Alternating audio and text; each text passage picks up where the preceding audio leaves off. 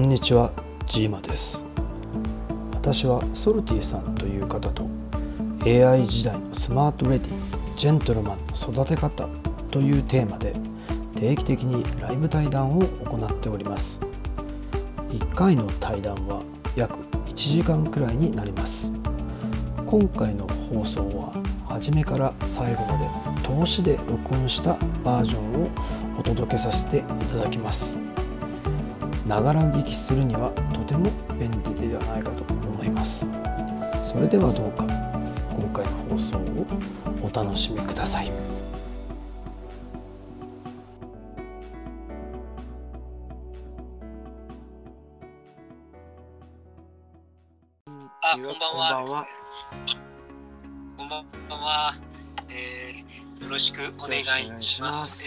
ます。AI 時代の子育て。今回はちゃん今日はと9回目。そうですね。聞こえますか？はい。聞こえますあか、聞こえ聞こえますよ。大丈夫です。はい。あの聞こえますし、あの僕の方も収録してるんでね。で、あの一応僕もあの外部のあのちゃんとスピーカーであの Audacity であのえあのパあのノートブックからやってます。あ、オーダーシティってと撮ることもできる。そうなんですよ。これ実はこれが一応なんか普通のステレオの録音とかできるので、あの調べた中では一番優れたその録音マシンだっていうふうに。えー、なるほど。えあ、そうなんですね。目の前に波形出てますしね、ちゃんとステレオで2つの、なんていうんですか、あの左右のあの、はいはいとこからどういうふうに入ってきてるかっていう波形がちゃんとバーって出てきてるんで、すごいなんか、あプロっぽいなとか思って、プロっぽい。確かに。そこからあれですよ。まず形からこう。目にして、そしてこうやってるなっていう実感が得ないとさ。そうですね。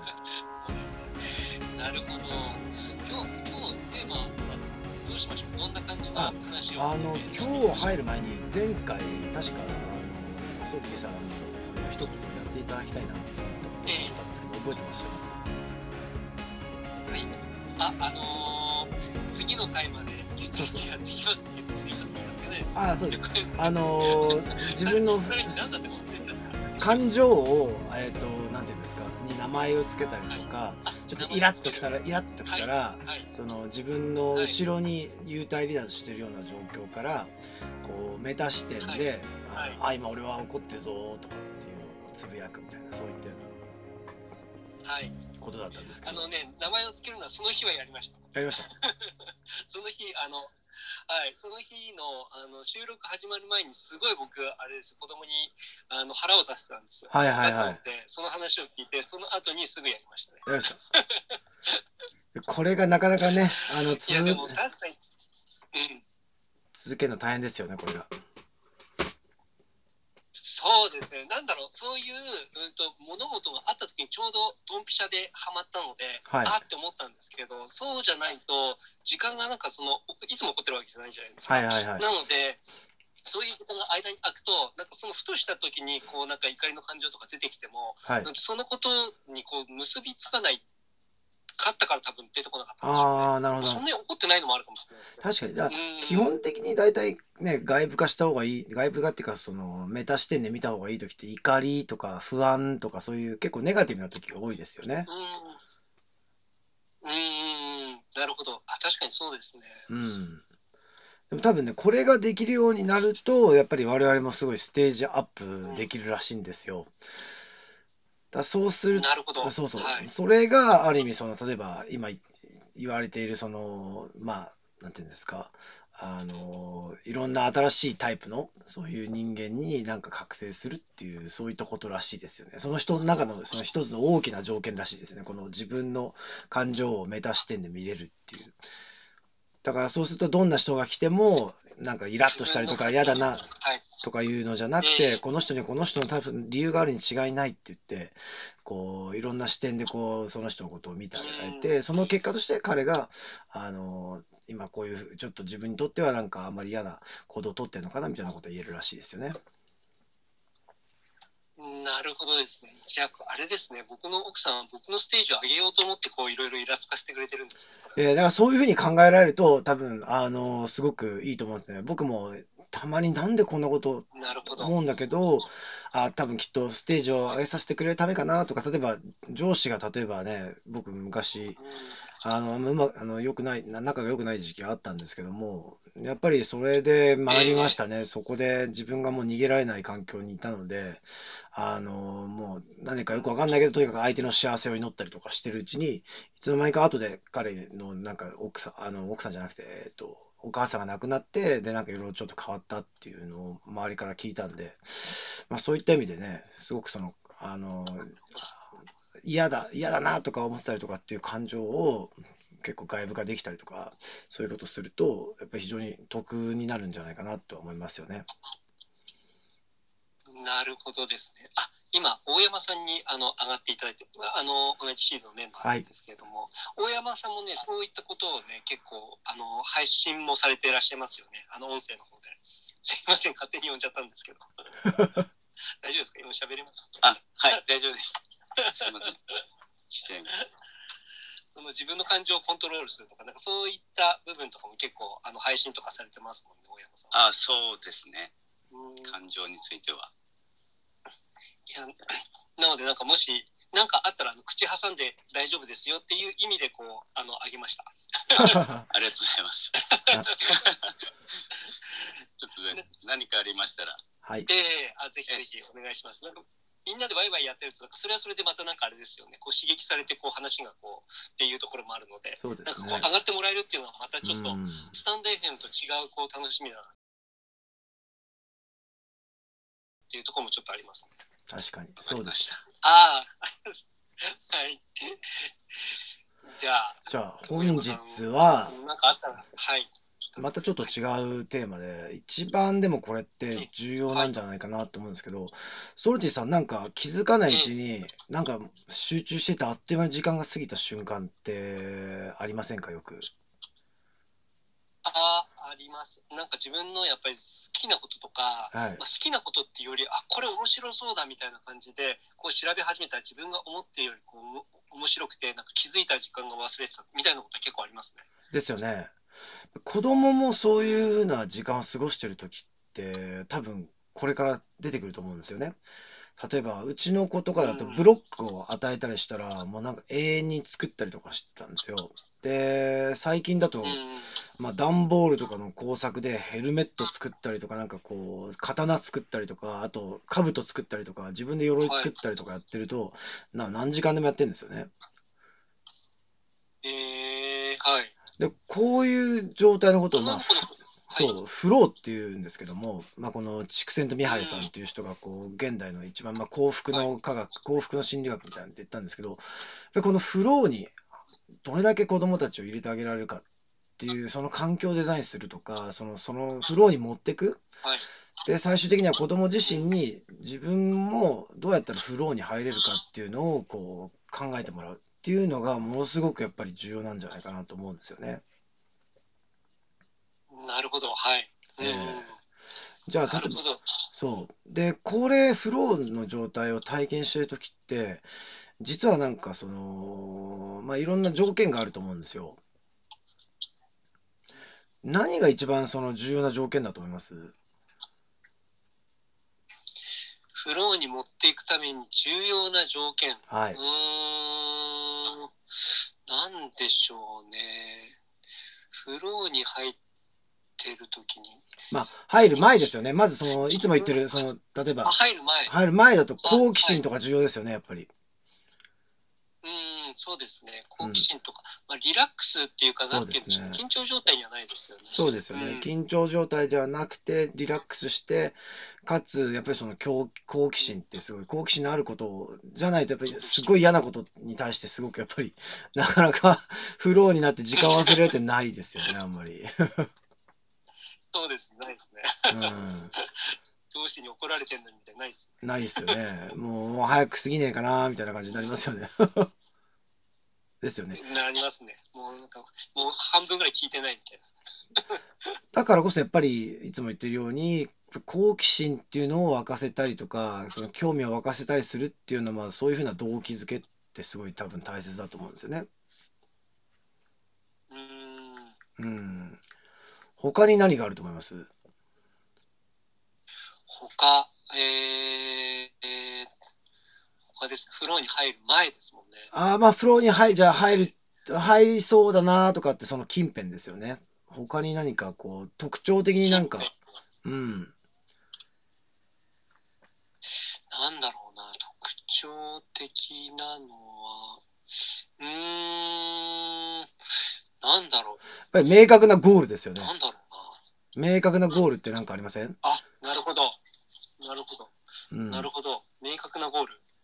例えば子供たちだったら、あこれをできたらいいなとか、これ作りたいなっつって、できたような、その作った後のなんかそういう自分がつけてる、その作ったものでつけて、なんかいろんなこと遊んでるとかって、そういったような、そういうゴールが結構イメージできてますよね、多分彼ら。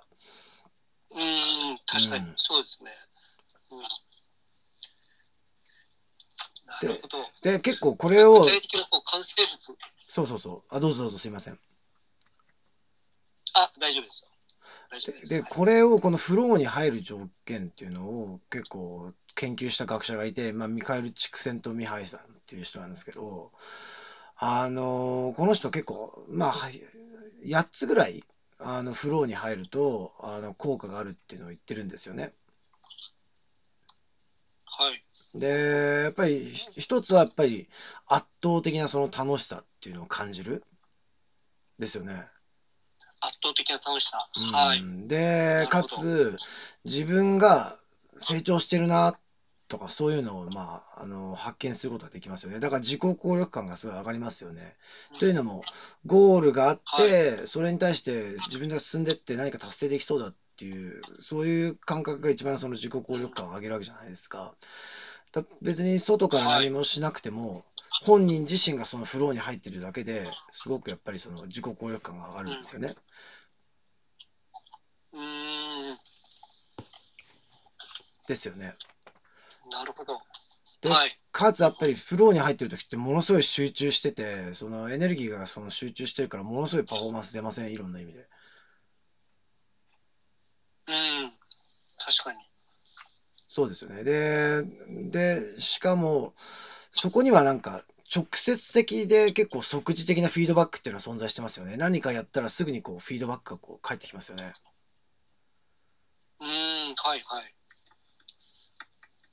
で、もう一つ、その結構自分の中で高い、なんか自分自身がなんかコントロールできてるっていうか、そういう意味でのコントロール高い統制の感覚みたいな、そういうのもありますよね。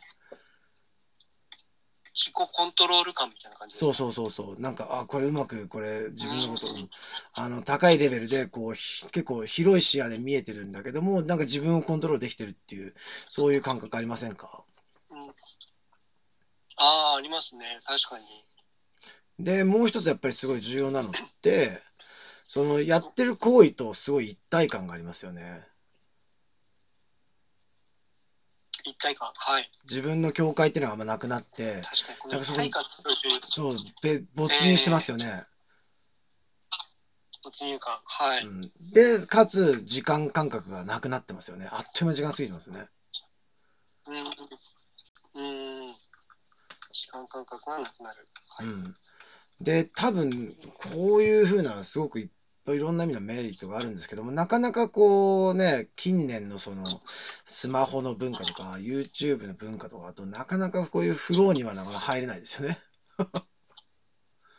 あっちこっち、あっちこっち分散していっちゃって、ですよね。ああ、なるほど。気が散っちゃってるってことですね。そう完全に。で、一応ゲームもこういうふうなフロー状態っていうのにどれだけそのユーザーを没入させようかとしていろんな工夫をしてるんですよね、実は。うん。はいはい。うん、で、最もやっぱりフローに入る中でいろんなファクターがある中で一番多分あの重要なファクターって難しすぎずかつ簡単すぎないちょうど良いそのレベルっていうところにちょうどゴールがあるっていうそこだと思うんですよね。なるほど。これなんかあれですか？こすごい面白いですね。難しすぎず簡単すぎずっていうところで、なんか数値的に言うとあれですかね、120、なんか20%上ぐらいの目標みたいな、そのぐらいですかね。うーんと、多分ギリギリそうでしょうね。多分頑張ればできるとかっていうぐらいのところがそうちょうどいい目標なのかもしれないですよね。うん。うんなるほど、なるほど。うん、まあ100から0だとすれば50からちょっと上とか、この本当50より上、52とか3とかっていうところになるんだと思うんですよね。うーん。うんうんうん。で、あまりにも難しい100を超えちゃったりすると、もうなんかこう、こんなんできないよ、つってこう、結構自分の中で、その自信がなくなってきたりとかして、もうやる気がなくなったりするし、あまりにも今度退屈だと、なんかこう、退屈すぎて、なんか鬱っぽくなっちゃいますよね。ああ、はい、確かに。だからやっぱりそのレベルっていうのの、そのゴールっていうのと自分のその、なんていうんですか、その物事に対するスキルとか実力とかっていうののレベルっていうのが、やっぱりすごい拮抗して、なんとか頑張ればクリアできるんじゃないかっていうところに置いてあるっていうのはすごい重要だと思うんですよね。うんなるほど。ああ、でもこれって結構あれですね。でもそのちょうど良さっていうのは難しそうな感じがしますね。そう。で、そこを見抜く。そう、そうなんですよう。んすごい、あの、思いません？それって。でもなんか入ってる時って、思います。いつの間にかそうなってるし、実はこれ自分でそのゴール設定っていうのをちゃんとね、あの、あまりにも高いゴールがあったとしても、いろいろな意味でちょっとずつゴールをブレイクダウンしていくと、自分に合ったところまで結構細かく要素を分解して、サブゴールみたいなのを作ると達成できますよね。ああ、確かにそうですね。サブゴール。なるほど。はい。だからこそやっぱり子供たちって勝手にそういうのをなんか没入してる時って作ってやってるじゃないですか。自分で気にしてないのになんか物を作ったりする時にうーん。これやったりあれやったり。だからこそそういう体験ってすごい重要だと思うんですよね。だから、ソルティさん、あの、ブロックとかすごいやらせてあげた方がいいですよ、子供に。ブロック。なるほどですね。いや、好きですね。最近なんか恐竜のブロックにハマってます、ね。そう。ブロック、とにかく、恐竜にハマってて、うちの子供。そう。もうとにかくそう、ハマってるものがあったら、そういうの徹底的にやって、で、物だと結構すぐあ新しいの買って、みたいになっちゃって、あの、次から次へとキリがないんですけど、ある時点ではもう、もう全部買ったよって言って、ブロックを渡してあげると、今、今まであげたものを真似て作ってみたらっていうと、本当勝手に作り出しますからね。ああ、なるほど。なるほど。あ、これは面白いですね。これなんか、ちょっと、この週末やりたいことが決まりました。恐竜にハマってるんで、恐竜とかが作れるようななんかブロック、まあ、レゴ的なもの？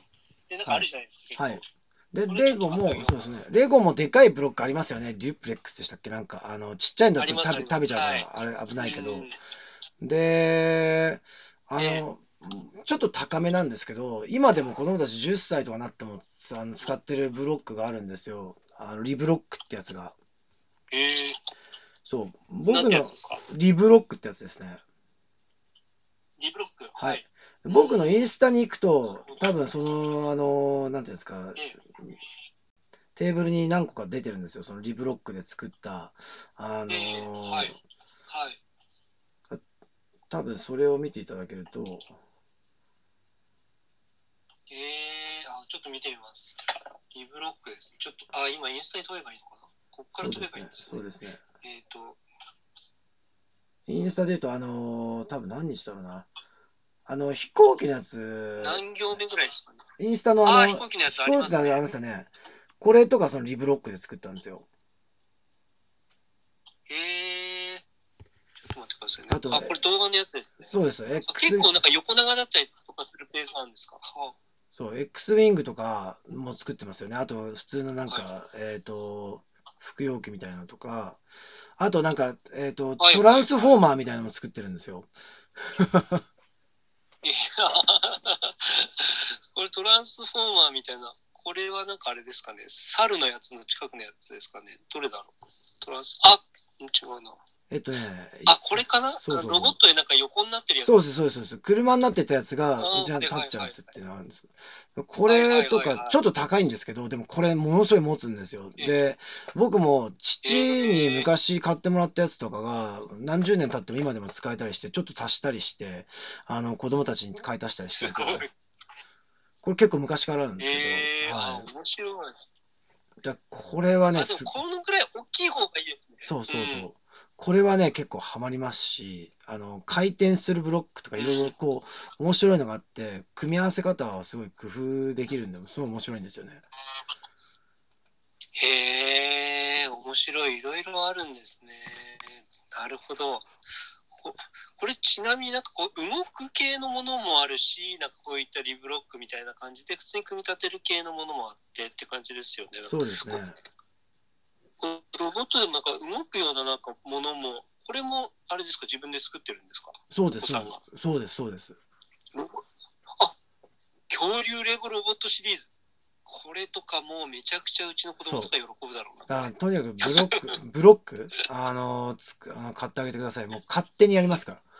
で、そのうちにそうやってフローに入るっていう、そういう、はいなんていうんですか、あの感覚っていうのが身についてくるから、で、多分そういう感覚が身についてくると、勝手にそのね、ハードルが高くても、自分でなんかこう、自分のちょうどいいレベルのところに勝手に調整して、自分で多分集中していくと思うんですよね。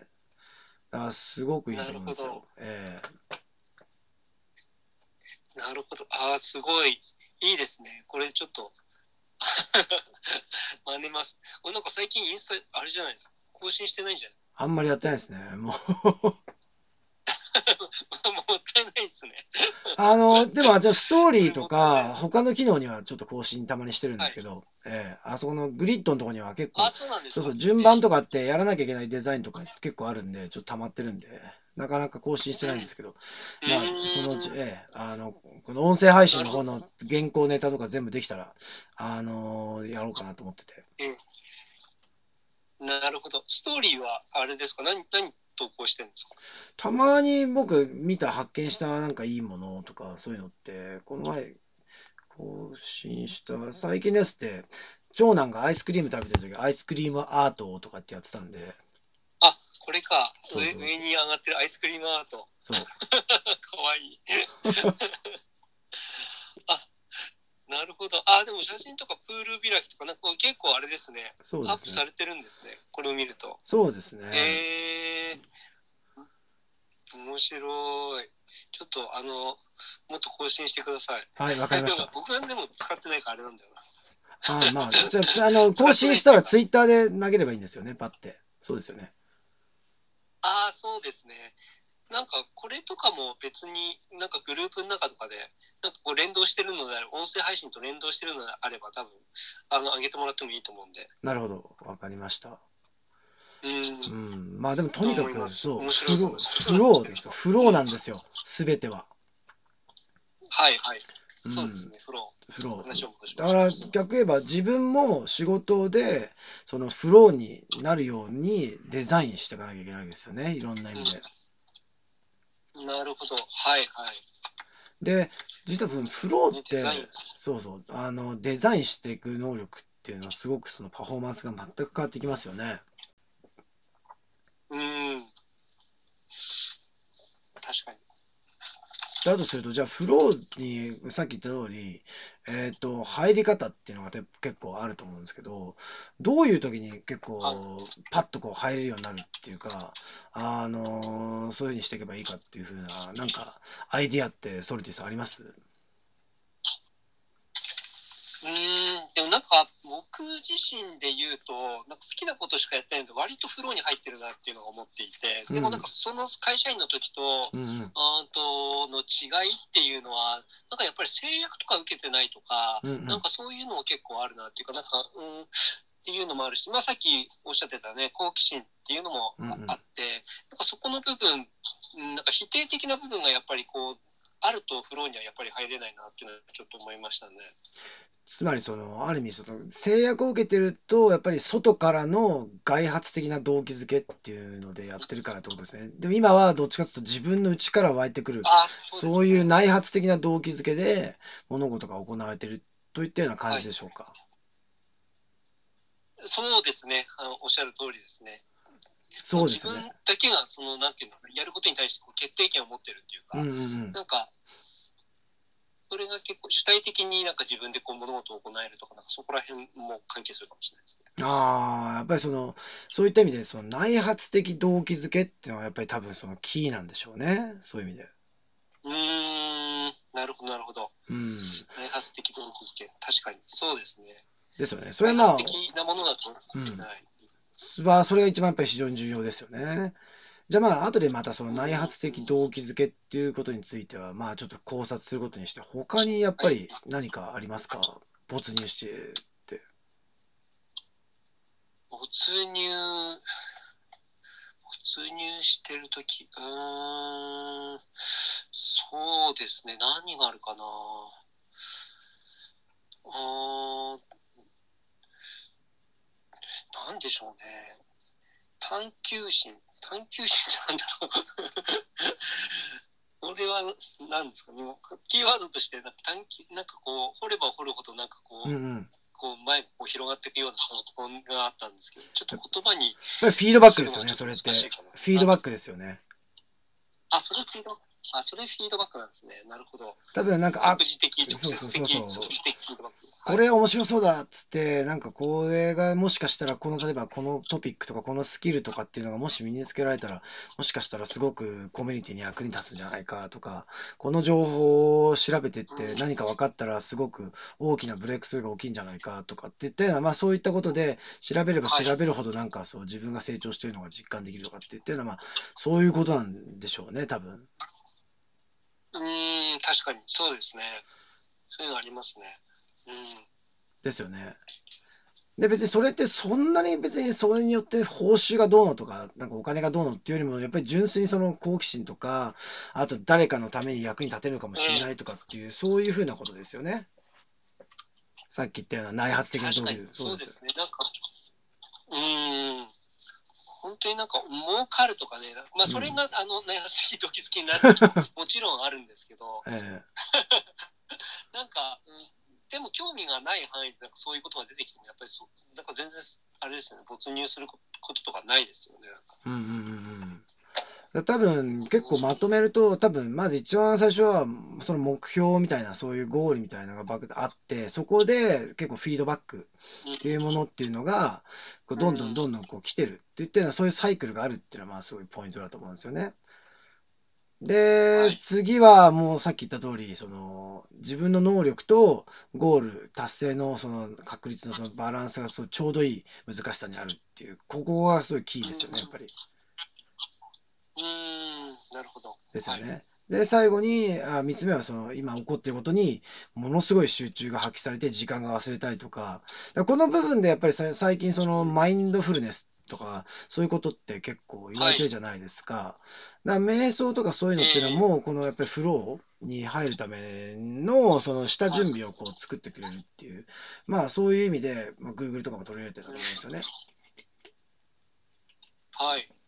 うんうんうんそうか、フローの下準備っていうか、なんか自分になんかそれを、それがしやすくなるための、なんかこう体質作りというか、そうそうそうそうそういう感じですかね、マインドそうですねうん。やっぱり常にイライラしたりとか雑念があったりとか、そういうところではなかなかフローに入れないと思うんで、だそういった意味で、まあ、瞑想するとかっていうのは、すごく心のざわつきっていうのが抑えられますよね。確かに、そうですね。う。うんそういう部分だと思うんですよね。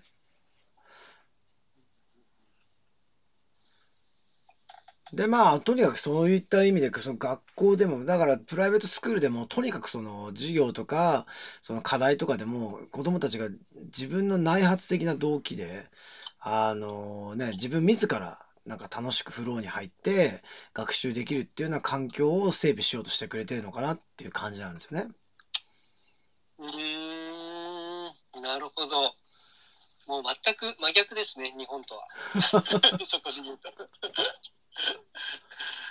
外部から何かを与えて、なんかそこの部分でこう、うんなんか物事を覚えていくみたいな感じだから、もうなんかいろんな点で真逆ですよね。うんそういうで。でもね、実はね、この、地下セントミハイさんって、このフローの概念っていうのを、あのー説明するときに、実はその、あのーソニーっていう会社の、あの、企業理念っていうのを使って説明したんですよね。えー、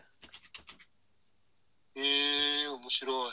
すごい、すごい、あの、当時、まあ、ソニーはすごく、その、まあ、アメリカとか世界中でいろんなウォークマンとか、あの、そういうのを出して、ものすごいそのクリエイティブな、そういう会社だったわけじゃないですか。はいで、ある時、その、ええ投資銀行みたいなとやり方を取り入れちゃった人、社長が いて、はいそこからなんかこう崩れちゃって、みたいな感じになったわけじゃないですか。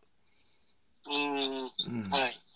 で、この企業理念、その企業理念っていうのが、あの、やっぱり一番その、なんていうんですかね、そのフローっていうものを説明するのに重要なんだよ、みたいなのがあったんですよね。でちょっと今、企業理念、ソニーの企業理念って昔と変わっちゃったんですかね？ええそうなんですか？あれ、確か創業、創業。結構ね、創業の、あ、これだ。えーっと、えーっと、これですね。え真面目なる技術者の技能を最高度に発揮せしむべき自由闊達にして愉快なる理想理想工場の建設。これなんですよ。うーん。なるほど。そう、伊深さんというあの創業者の方が、この自由闊達して愉快愉快なる理想工場の建設っていう。で、その前に真面目なる技術者の技能を最高度に発揮してしむべき自由活達にして愉快なる理想工場の建設っていう。うーん。なるほどですね。ただ真面目な技術者の技能なだけじゃないんですね。そうそう。自由闊達にして、そういう愉快な、その理想な工場を建設するっていう、この創業の理念っていうので、筑前とミハイさんは、これがまあフローにどうやったら入れたらいいんですかっていうことに質問に対して答えたらしいんですよね。なるほど、面白い。だ逆に言えば、その昔の、そう、創業者、こういうソニーの創業者とか、トヨタの創業者とか、今の大企業の創業者の方々っていうのは、え会社で社員がいかにそのフローに入れるかっていうのをものすごくその考えてあの会社を運用してたんだと思うんですよね経営したんだと思うんですよえなるほど。そううーん。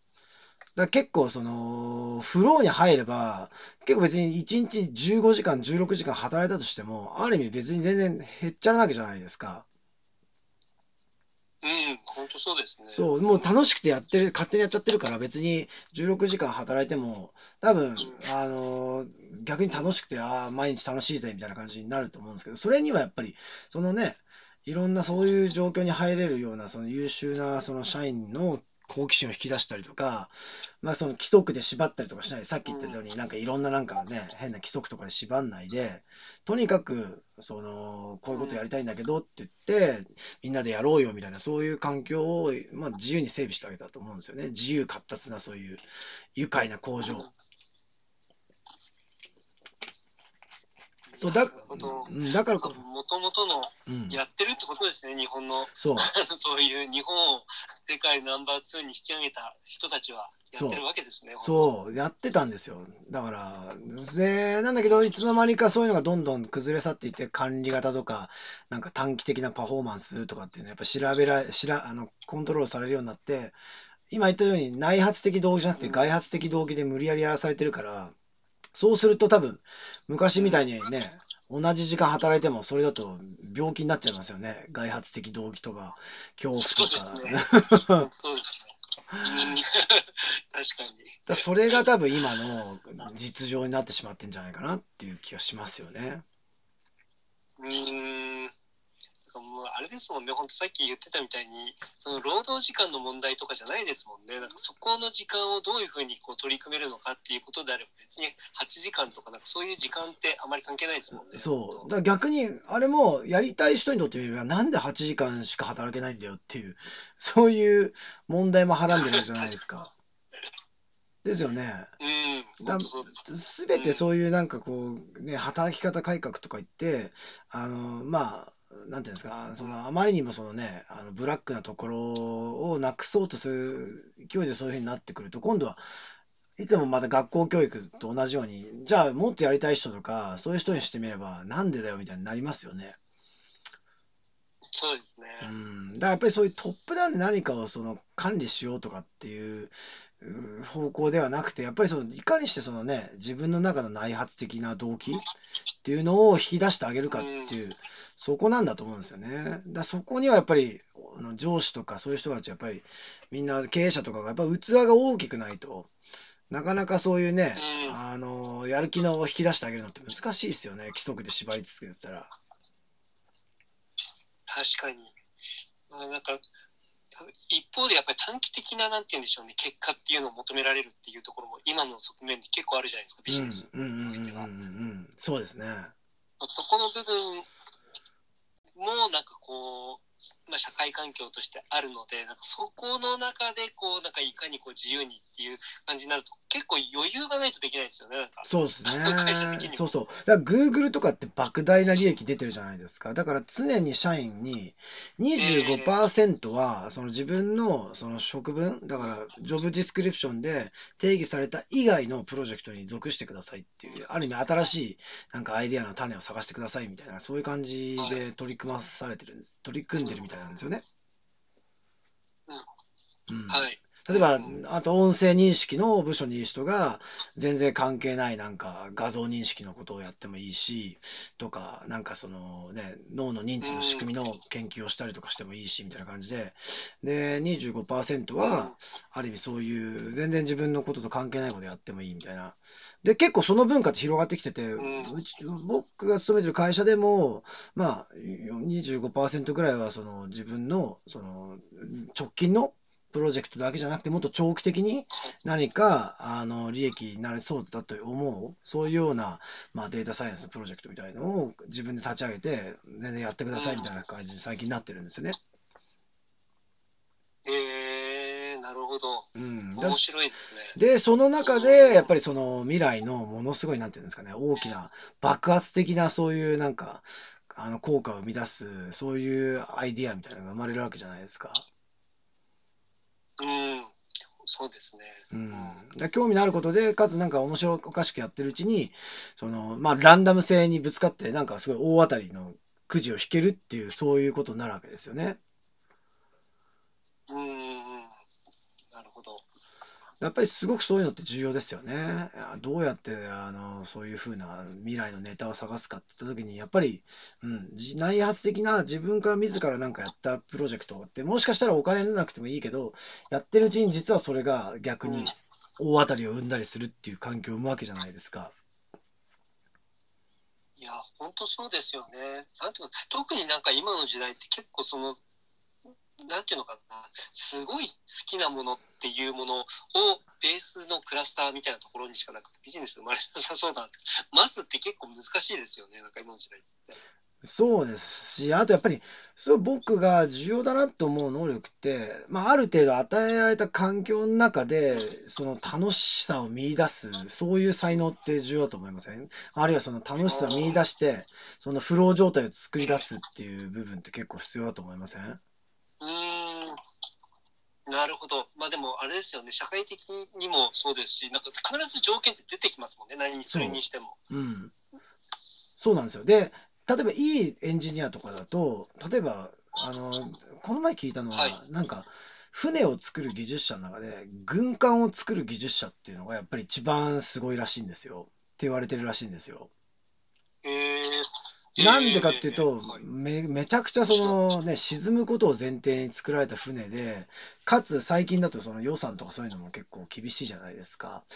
だからすごくその制約はいっていうのもものすごいバランスが難しいらしいんですよ。そのいろんな制約がある中で、そのその中からそのはいすごい抜群のバランスでそのデザインしなきゃいけないので、そこの部分がすごくやっぱり技術者としての腕の見せ所になるらしいんですよね。なるほど、はい。だからそういう制約からですら、その創造性を発揮できるっていうのって、やっぱある意味その、よし、こんだけ厳しい環境だけど、よし、やってみようか、挑戦だとかっていうような感じで、自分でやっぱりその、ね、ゴールを設定できて、で、その、すごい高いゴールをブレイクダウンして、サブゴールにして、で、一つ一つを、その、シングルタスクで集中して、こう、フローに入って、やっていくことによって、やっぱりどんどんどんどん自己効力感も上がって、最終的にはすごいものが出来上がるっていう感じですよね。なるほど。うんいや、。確かにそうですね。で、さっき言った通り。そうそう船の話。面白いですね。そう。で、さっき通り、軍艦とか作るし、なんか作るのって一人じゃできないじゃないですか。はい、はい。アイディアとしては、その最初は一人のアイディアから来てる部分っていうのもあると思いますね。例えばソニーのウォークマンにしろ、そういうプレイステーションとかにしろ。でもこれチームで作っていかなきゃいけないじゃないですか。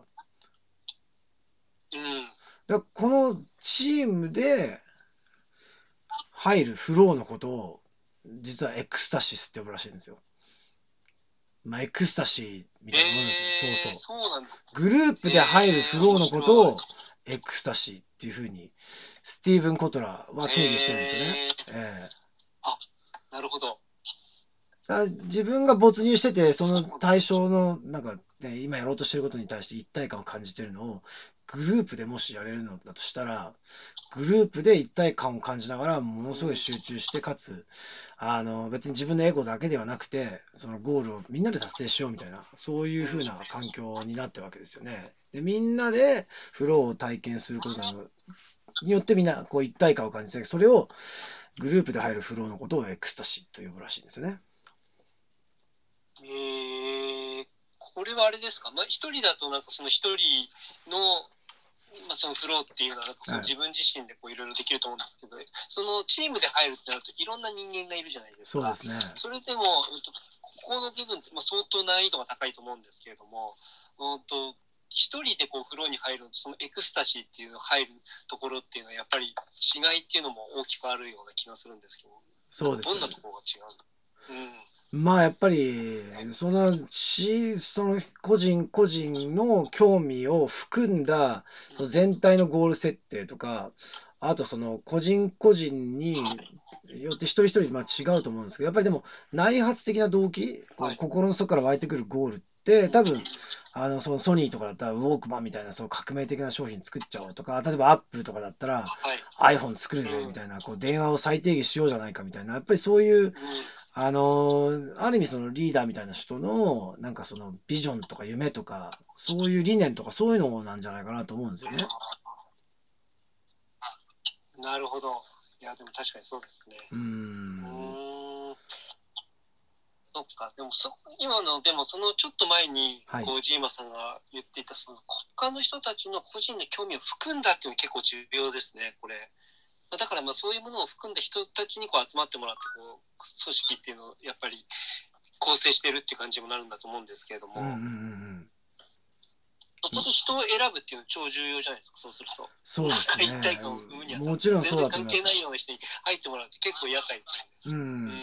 だからこそなんかこうやっぱりグループでフローに入る体験っていうのを Google とかだと面接に取り入れてるって昔話しませんでしたっけ？例えばあのーあー2人のファウンダーはずっと変わってないけどその上の CEO って何人か変わってますよね。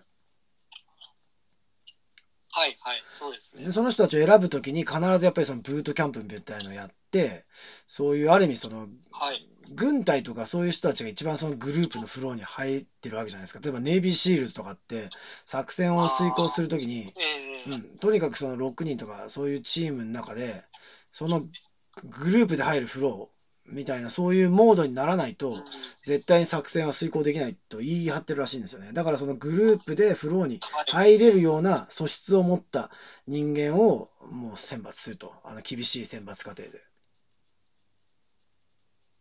なるほど。それが、あれですかね、軍隊のその、特殊部隊、まあ特まあエリート部隊ですよね、特殊部隊ですよねそこの部分に。うん。共通ああ、特殊部隊。はそ。いうそうそう、共通点らしいですよね。うーん、なるほど。宇宙飛行士とかもそうですそう、もちろんそうですね。そういうハイパフォーマーみたいなそうそうそうそう。そういうグループで、チームで何か、ものすごい、あのー高い、えっ、と、目標、任務を遂行しなきゃいけない人。まあ、あと当然、外科、脳外科のチームとかもそうですよね、多分。なるほど。何人かでやんなきゃいけない。そう。そっか。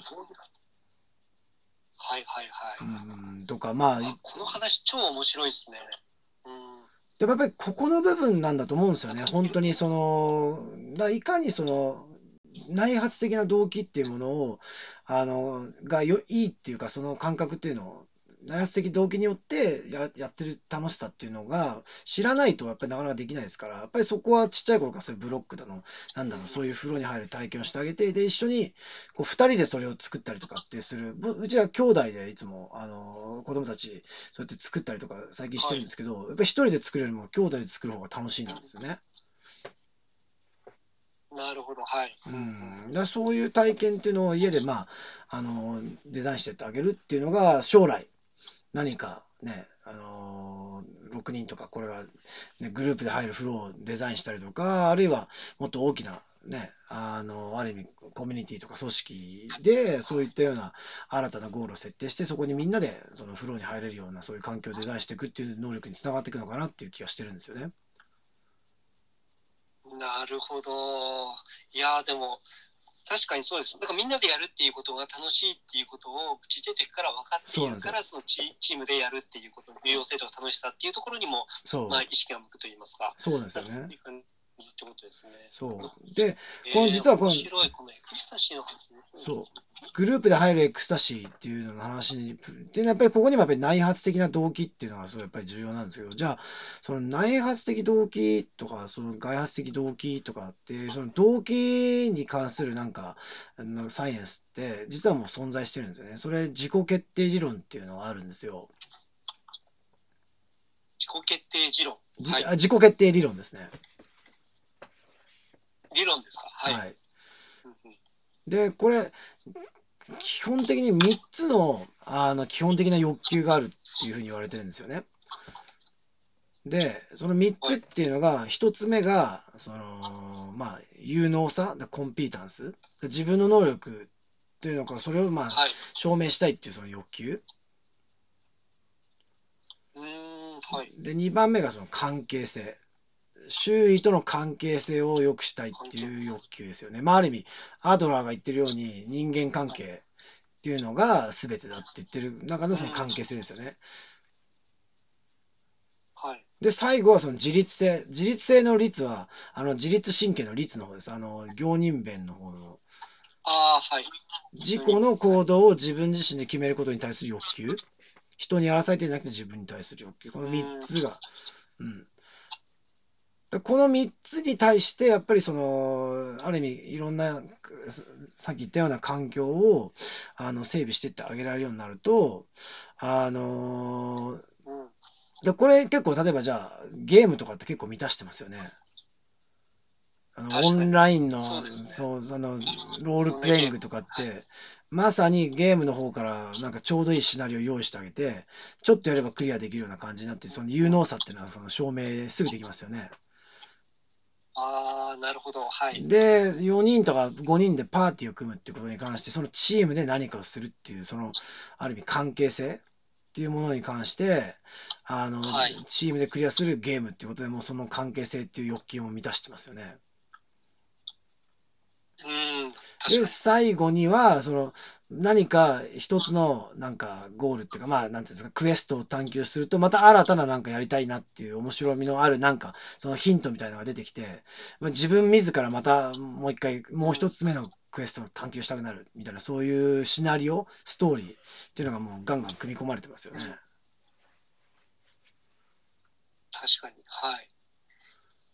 だこういうふうにして、多分その、まあ、最初は、あの、ある意味、いろんななんか動機づけっていうのも、まあ、なんか、あの、なんか、飴とムチみたいなとこから入ってって、で、次に義務感があって、で、次必要性、で、次になんか目的とか価値観とかっていうのがなんか結構あってんのかな。で、最後にこうやりがいとか楽しさっていうふうになっていくっていう、結構その5段階とか6段階のそういう、あの、動機づけの段階っていうのがあるらしいんですよね。はい。はい。だからまずはその何かやりなさいって言われてそのやらないとあんたこうご飯抜きよみたいなそのあの報酬とか罰によってやるがあの外的にありますよね段階として。で次の2番目の段階っていうのはやっぱり義務感ですよね。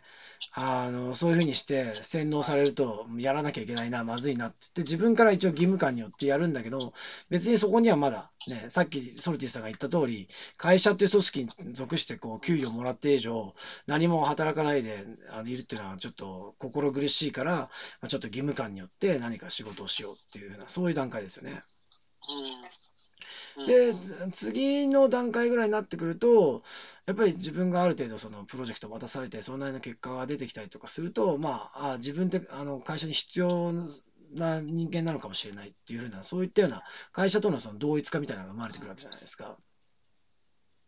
はいはい。うんで、これがもっと自分が、あの、先に、じゃあ、こういうプロジェクトやらないか、みたいな感じになったりとか、まあ、ある意味、その、やってること自体が自分のその、存在価値とか価値観とかと一致したりしてくると、そこにはある意味統合が行ってくるわけですよね。なんかこういろんな意味でのその統合とか一体感が行われてきて、で、それが、まあ、ある意味やりがいとか、その楽しさっていうのにつながっていくと言ったような、まあそういうふうな感じのステップになってると思うんですよね。うん。なるほど。だからやっぱりそこにやりがいとか、その、ある意味その楽しさっていうのを、やっぱりどうやって方向づけていくかとか、まあ、あるいはそのね、どういったような好奇心のある自分のことに取り組んでいくか、あるいは自分がもしプロジェクトを任せる方だったら、その本人がちゃんとそのね、興味とか好奇心とかがそれにあるのかどうかっていうのをまあ見極めるとかっていうのもすごくやっぱ重要ですよね。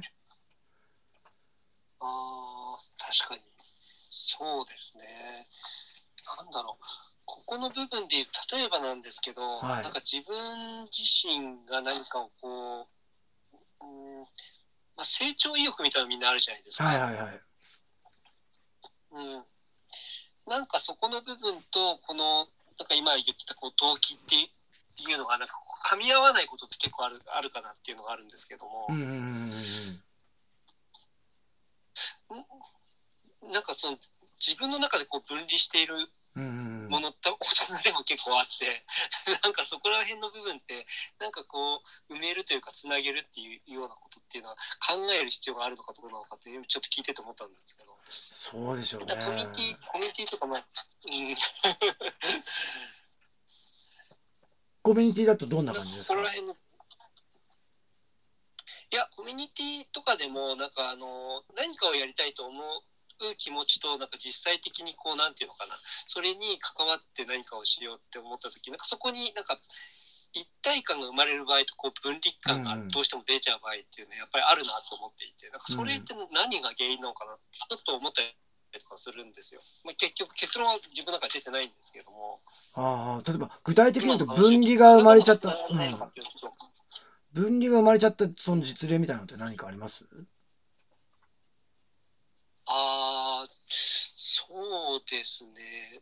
なんていうのかな、あれ、あれもやりたい、これもやりたいって言ってる間に、なんか自分の、自分の中のキャパを超えてしまっていたとか、ああなんか、そういったことでもそれ分離じゃないですもんね。うんうん、分離っていうのはやっぱりちょっと疎外感を感じたりとかっていうそういう感じですか？疎外感はどうでしょうね。なんか疎外感っていうよりなんか自分のなんか思っていたものと、なんかそこの具体的なこうアクションとの間に、なんかこう、なんていうのかな。なんかやってみたら、こう、すごい、うーん、差を感じてしまって、あ、これは無理だみたいな感じになって言った時に、なんか、さっき言ったその動機の、うん、っていうところですね。まあただでも僕前から言ってるように結局やっぱり期待してるものと実際にやってみるってことってやっぱり多分差があると思うのでそれは試してみてうまくいかなかったらうん。そこでやめるのは全然構わないことだと思うんですよね。で、いっぱい要するにちっちゃく試して、うまくいけばどんどんその、あの、掛け金を増やしていくっていうのが、まあ、ある意味トレーディングとかそういうのでも、あの、常套手段なので、まずはちっちゃく試してから、うん。うまくいけばどんどん掛け金を上げてみたいな、継続してみたいな、うん。そういうことで多分いいんじゃないでしょうかね。あんまりだから、その自分の中で内発的な動機があまり生まれないとか、外発的動機なんだけども、その動機の段階が罪と罰みたいなのところでなんか義務感でやってるとかっていうのだったら、まあ、ある意味そこから先に進むかどうかっていうのは自分で決めてもいいのかもしれないですよね。なるほど。あなんか今の事例で言うと、なんか僕自身のことというよりは、はい他の人メンバーの人たちに、なんかそれが見られたときに、なんかどう関わればいいのかなっていうところがあって、ああ、なるほど、なるほどそれは。それで、うん、なんか僕自身はないんですよ。好きなことやってるんで。ああ、そこそこそこ。やりたいことしかやってない。そうするとやっぱり相手のその好奇心ですよね、部分ですよね。だから相手に対するその興味とか、そういうのってすごい重要になりますよね。この人、うんどういうところに好奇心があるのかなとかって、やっぱり好奇心がやっぱり全てをうんなんかつなぐ、なんかその共通言語みたいなもんなのかなっていうふうに思うんですよね、僕は。ああ、なるほど。うん。それだけ好奇心っていうものの要素っていうのは相当大きいってことですね。いや、かなり大きいと思うんですよね。やっぱりフローに入るにはやっぱりそれも好奇心だと思うし、うん。で、多分前回も感情のことでも言った通り、好奇心があるときって、そのはい。発言も行動も、その感情も思考も全部一致してますよね。はい。そうですね。まあ、この4つ、車が走る4つの車輪だとすると、それが全部同じ方向を向いてスムーズにこう前に進んでいく状態じゃないですか。うーん。でもこれが例えば逆さっき言ったように報酬や罰とかあるいは義務感とかだとなんかこうやらなきゃっていうふうに思考は思ってんだけどなんか感情はあーあんまり嫌だなとか 発言もあんまり嫌だなとかうん。で行動は無理やりさせられてんだけどっていうとなんかこうね左右の車輪がなんか違うとこを向いててなんか走ってる車はめちゃくちゃ振動しちゃってますみたいなそういう状況になっちゃってると思うんですよね。ですよね。なるほやっぱりそのど。ちなみに好奇心がやっぱりその、どうぞどうぞはい。あ、いいですか？うん僕はなんか割と好奇心がすごい強い人間だなって自分では思ってるんですけど、でも一方で、なんかその好奇心がやっぱり弱い人たちっていうのも結構多いじゃないですか。ん弱いというか、それはなんかもともとあるんだけども出てないっていうふうに考えるべきなのか、それともなんて言うんでしょう、好奇心のなんかこう元っていうのはじ自分でなんかこう鍛えることによってこう膨らんでいくものなのか、好奇心ってなんかどういうものなんですかね、その薄薄い人というか好奇心がうーんあんまりないとか何が自分が好きかわからないとかっていう人も結構今いると思うんですよ。でもみんな赤ちゃんの頃って好奇心あったと思うんですよね。そうですね。ですよね。確かに好奇心子供子供の時赤ちゃんの時は確かに好奇心のままに生きてるというか、ですよね。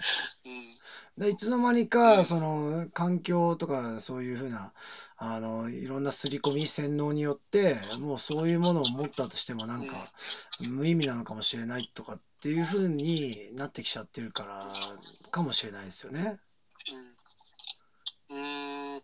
そそれってなんか好奇心っていうのはなんかこう自分の中でこうブロックされちゃっているのかそれともなんかそれってちっちゃくなってなんか少なくなってるっていうどなんかイメージで言うとどういう感じになっていやるんですか多分余裕がないと好奇心も生まれないんじゃないかなっていうふうに思うんですね。あるいはもうそのプレッシャー自体を好奇心と思うようなそういうふうな訓練っていうのあるわけじゃないですか。要するに軍隊にいる人とかって死ぬかもしれないってところにあのある意味ね挑戦していくわけじゃないですか。でそれって多分そこにはそれなりのその好奇心とか動機づけっていうのは必ずあるわけじゃないですか。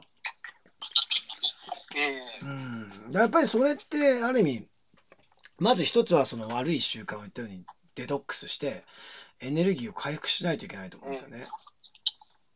あなるほど。マイナスから、うんそうまあそうまずゼロまあ、にして。ゼロというか普通の状態にそうそう。持っていくことで、はい。そうすると余裕が生まれるのでその余裕でじゃあ実際に自分はなどんなことに興味があるんだろうっていうふうなあのそういうことができると思うんですよね。だからまずは結構その生活のデトックスというか精神的肉体的なやっぱりデトックスってすごい重要だと思うんですよね。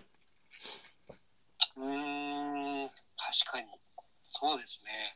うん。なるほどといったような感じだからそうそう、だからスマホだの見てると、その、そう。で、結構スマホとか危険なところって、過去のデータに最適化されて情報が来るんで、なんか、これあんまりこう見たくないけども、例えばコロナの情報とかで嫌なものを見て、なんか不安だなと思ってると、そういう情報がどんどんどんどんやってくるじゃないですか。向こうからそのデータがそういうふうに、あのはい過去こんなの見たんならこんなのもあるぜみたいな感じで、どんどんどんどんそうやって、あの悪い方なネガティブな方向がどんどん拡張されていってしまうので、やっぱりそういうデジタルデトックスとかそういうのもすごい重要だと思うんですよね。うーんなるほどうん。デデジタルデトックス、もうこれ、今の、あれですね、世界中の人たちに一番重要なとこかもしれない。そうそうそう。だから自然にあとあの触れる？そうすると癒されるじゃないですか。だもう、その子供の時からそういうふうに、あの、そんな触れちゃうと疲れちゃうよって、あの変な風な洗脳を受けちゃうよとかっていうのを教えてあげて、みんなで自然のとこ行ってデトックスしようぜっていう、そういう風な感じにして、で、みんなでね、好奇心のある、なんかあるって言って、そのエネルギーが生まれてくるわけじゃないですか。そうすると、なんか必ずこういうことやってるんだ、ああいうことやってるんだ、学校でっていう風な話を聞くんで、じゃあもっとそれ家でもやったらとかっていう感じにしていくと、多分、本当の意味での、なんかね、風呂に入れるようなネタっていうのが見つかって、で、勝手に子供たちが、あの、風呂に入ってくれると。っていったようなサイクルになると思うんですよね。なるほどですね。という。面白い。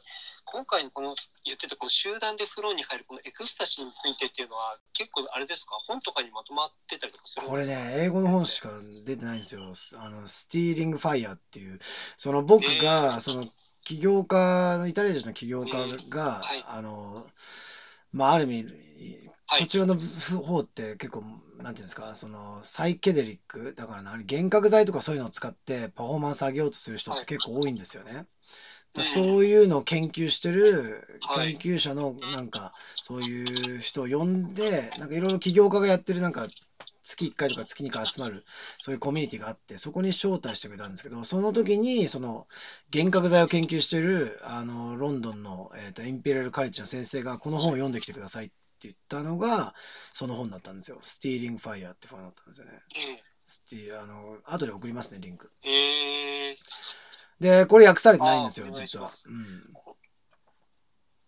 訳されてます？訳されてないですねない。ない。うん。ああ、これうちで出版したいですね。これすごい面白いなと思って。うん。多分フローの次って多分そっち、そこに来ますよね。そう。で、多分スティーブ・コトラーはめちゃめちゃ売れっ子の作家なんで、そう。なんでこれが、あのあ、そういうことだ、そうですね。だって30年、なんだっけ2030年の未来とかっていうので、めちゃくちゃ誰かと組んで本売れてますよね、確か。違いましたっあ、けはい。あれスティーブ・コトラーじゃなかったっけ？そうあ、そそうう。です、そうです。そうあの、ピーター・ディアマンディスとそうそうそうスティーブ・コトラーです、そうそうそう。で、スティーブ・コトラーってそのハイパフォーマーのこととかも研究してて、そのフローに関するあの本っていうのも確か出してるんですよ。だからスティーリング・ファイアの前の本って多分そのグループじゃなくて一人で入るフローの話になってるはずなんですよね。ああ、なるほど。あ、このスティーリング・ファイヤーも、これもスティーブ・コトラーの本なんですか？そう。そうなんですよ。えーい、いつぐらいの本なんですか、これって？えーっと、ちょっと待ってください。今、そこにあったんで、ちょっと持ってきますね。ちょっと待ってください。あ、すみません。あれ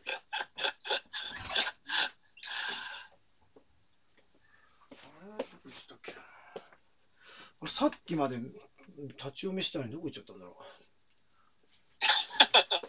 立ち読みしたんです。立ち読みっていうか、いや、いや、これは僕、Kindle と原本両方持ってるんで、あまりに気に入ったんで、へえどこ行っちゃったんだろう。あ、そうなんですか。後で送りますね、それも。ああ、お願いします。えーこれすごい面白い。このでも今、そのコミュニティの時代って言われている中で、この集団でこのなんか一体感を感じるとかっていうその文脈って余計にこれから非常に重要になってくるじゃないですか。組織っていうのが。ね、あのリキッド化してる中で。なので、うーん、すごいこの文脈って面白いなって今日聞いてて思いましたね。そうなんですよ。で、はい。そう。で、題名も面白いんですよ。Stealing なんかさっき言 Fi- ってた Stealing Fire, How Silicon Valley, うん the Navy SEALs, and the Maverick Scientists are revolutionizing the way we live っていうことなんで、すごい、シリコンバレーのその Google みたいな会社と、ネイビーシールズと、そのまあ、一匹狼のサイエンティストっていうのが、自分たちをこうね、どれだけこう、進化させるかっていうのに使ってるアイディアっていうのの、なんかそういう風なイメージですかね。へえ面白いでもさっき言ったそのネイビーシールズとかっていうそのやっぱりエリート部隊でこうやっているそこのなんかあれですよね事例っていうのをなんか今もちろん入れてると思うんですけれども、うんさっき言ってたような、そのま脳外科医も入ってるんでしたっけそんな。えーっと、まあの、マーベリックサイエンティストっていうことだから、脳外科はちょっとやっぱ、うん、違う、入ってないと思いますね。うーん、なんかそういうことをなんか用いてるところっていう。まあ、カルト集団、カルト教団、別で聞いてて面白いですよね。カルト教団。あ、まあそうですよね。カルト教団って、まさにそこら辺が。あ、それも入ってるんですか？多分入ってたと思いますね。はい。ええ面白い。すごい、なんかそ、そこら辺、どうやってそれを醸造してんのかっていうのは非常に、ね、あの、カルト教団みたいにいい方にも悪い方にももちろん使えるとは思うんですうけど。ん。私なんかその、そう、エクスタシーに入るっていうか、エクスタシーのフォーミュラみたいな、なんかそういうのを出したりとかしてましたからね。時間かけるリスクリウォードみたいな、ええうん、とかね。なんかそういうの、うん。だからなかなか、うん、興味深い本ではあると思うんで。確かにやっ。うん確かに。だから、いや、ここは結構、うん、いろんな意味でね、あのー面白い本だなと思うんで、2018年の6月に出てますね、これ。あ、そうですか。3年前の本で、まあ、まだ出てない。まあ、でも時代性がちょっと早すぎたのかもしれないですね。なんか、そういう意味では、集団でこう、一体感を感じるっていうことの必要性って、なんか、逆にコロナの後だから余計にっていうのもありますもん、まあでも、やっぱりいろんな意味でハイパフォーマーが必要となるような組織とかっていうのは、これって結構徹底的に研究してたと思うんですよね。だからデータサイエンスとかもすごい集中力とかそのチームワークとか必要になるし、やっぱりその好奇心ないと絶対にそのソルブできない問題なんですよ、ほとんどのものが。普通に考えたらね、企業の莫大なデータだけ見てて、ね、何べ100次元とかそういうディメンションの話を解かなきゃいけないんで、やっぱり好奇心とかそういうものないと不可能なんですよね。うん。うだから。うん。うん、だからこそやっぱり、うん。結構ね、仕事でもそういう意味で、新しく入った上司ってそういうふうにグループでちゃんとフローに入れるような環境を整備したりとか、やっぱ個人個人に対してもやっぱり興味とか好奇心っていうのはすごく大事にしてて、あの、これやりたい心の底からとかってちゃんと聞いてくれますからね、あんまり興味ないなとかっていうのを正直に言ってねみたいな感じで。だからすごい、うん、だ興味のある、すごい興味のあるプロジェクトを何個かと、まあ、しょうがない会社なんで、興味がないやつでもやりますよっていうのとかって、やっぱすごいバランスよく、あの、組み合わせて、そのポートフォリオになってますよね、プロジェクトとして。うん。うーんなるほど。いや、お面白い話です。ちょっとそろそろ1時間そうですね。経つので、そうそうちはい。ですね。あ、でも、これに関して、結構あれですね、バーニングマンとか、なんかそこら辺の事例とかも、なんか今ちょっと出てますね。そうそうそうそう。そうなんですよ。えー、これだと多分、そう、多分ね、興味があれば、英語でも読めると思うんですよね。はい。なるほど。でも、Kindle で出てるんであそうそうれば、Kindle で買って、それで別に翻訳しながら読めますもんね。そうそうそう、ペタペタ貼って、あの、翻訳しながら読めると思うんで、はい。うん。ですよね。なんかこの間、あの、学さんっているじゃないですか。はい。あの、あの人はなんか使ってる、なんだっけ、ディープエールっていうかな、サイトがすごい優秀で、なんかあの、ワンなんかワンクリックで全部、あの、翻訳してくれるっていう、なんかその紹介してて、使ってみたらすごい楽なんですよ。へー。ディープエールか。な確かなんか AI, AI ツールのなんか翻訳のやつで、だからなんかあの、あんまり英語得意じゃないんで、なんかそれ使ってるんですよみたいなことを言ってたんですけど、なんか実際ダウンロードしてやってみたら、なんかすごい精度もね、Google 翻訳とかと全然違くて、はい。うんと、なんかね、コマンドプラス C みたいなので、ポポって押すとね、もう全部それが勝手に自動翻訳されていくみたいな、そんな感じなんですよ。えっと、それ、音声ですか？それとも文字ですか？あ、文字です、文字。あ、文字です。ああ、じゃあそれ、あの、チャットの方にくださいね。僕もその、スティーブ・コトラのやつ。あの、あ、ーもう見つかりました、はいスティーリング・ファイヤーはい、。お送りします。確かうんと、いや、今ちょっとね、アマゾンが、あの日本用のアマゾンしかちょっと開けてないので、そっち側に行けてないんですけど。ああ、なるほど。日本のアマゾンでも売ってると思いますよ、確か。。あ、そうですか。確かに。売てると思います今検索にはね、出てこない、来ないです。あ、出てこないですか？出てこないですね。見てるとこ違うのかなちょっと待ってください。今やりますね。よいしょ。あ、要所で見ればいいのか。そうそう、要所で見れば大丈夫ですね。あ、なるほど。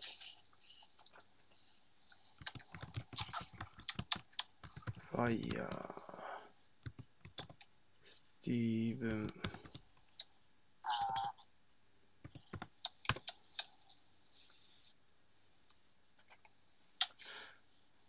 ありましたね。大丈夫です。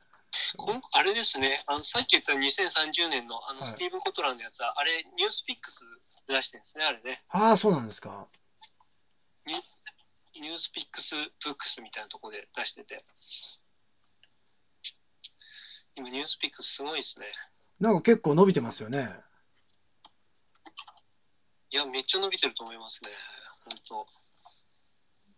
本だけじゃないですよね。通信とかそういうのも全部含んでますよね。そのいろんな他のことも。そう、そうですね。うん。全部、なんだろう、まあ、もともとアプリですけど、はいはい。そこから番組持ったりとか、もうなんか、いろんなメディアを多角多角的にやってて、うんうん、まさか本やると思わなかったですけど、本も、うん、面白いのやってると思います。あ、チャットを送らせていただきましたんで。はい。ああ、ありがとうございます。はい。ちょっと、ツイペール、これ合ってたかどうかわかんないですけど、もう一回確認してみて、あの、ちゃんと合ってるやつ送りますね。はい、わかりました。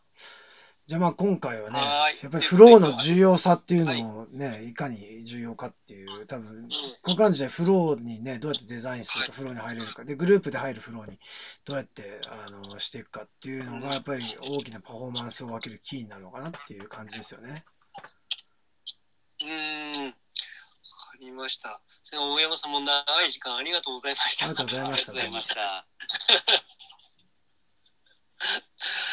はい。ということで、えっ、と、ちょっと1時間10分ほどになりましたので、じゃあ今日はこんな感じで終わりにしようと思います。はい、どうも。じゃあありどうもありがとうがとうごございます。ざいました。どうも失礼しまありがとうございますす。はい、失礼します。失礼します。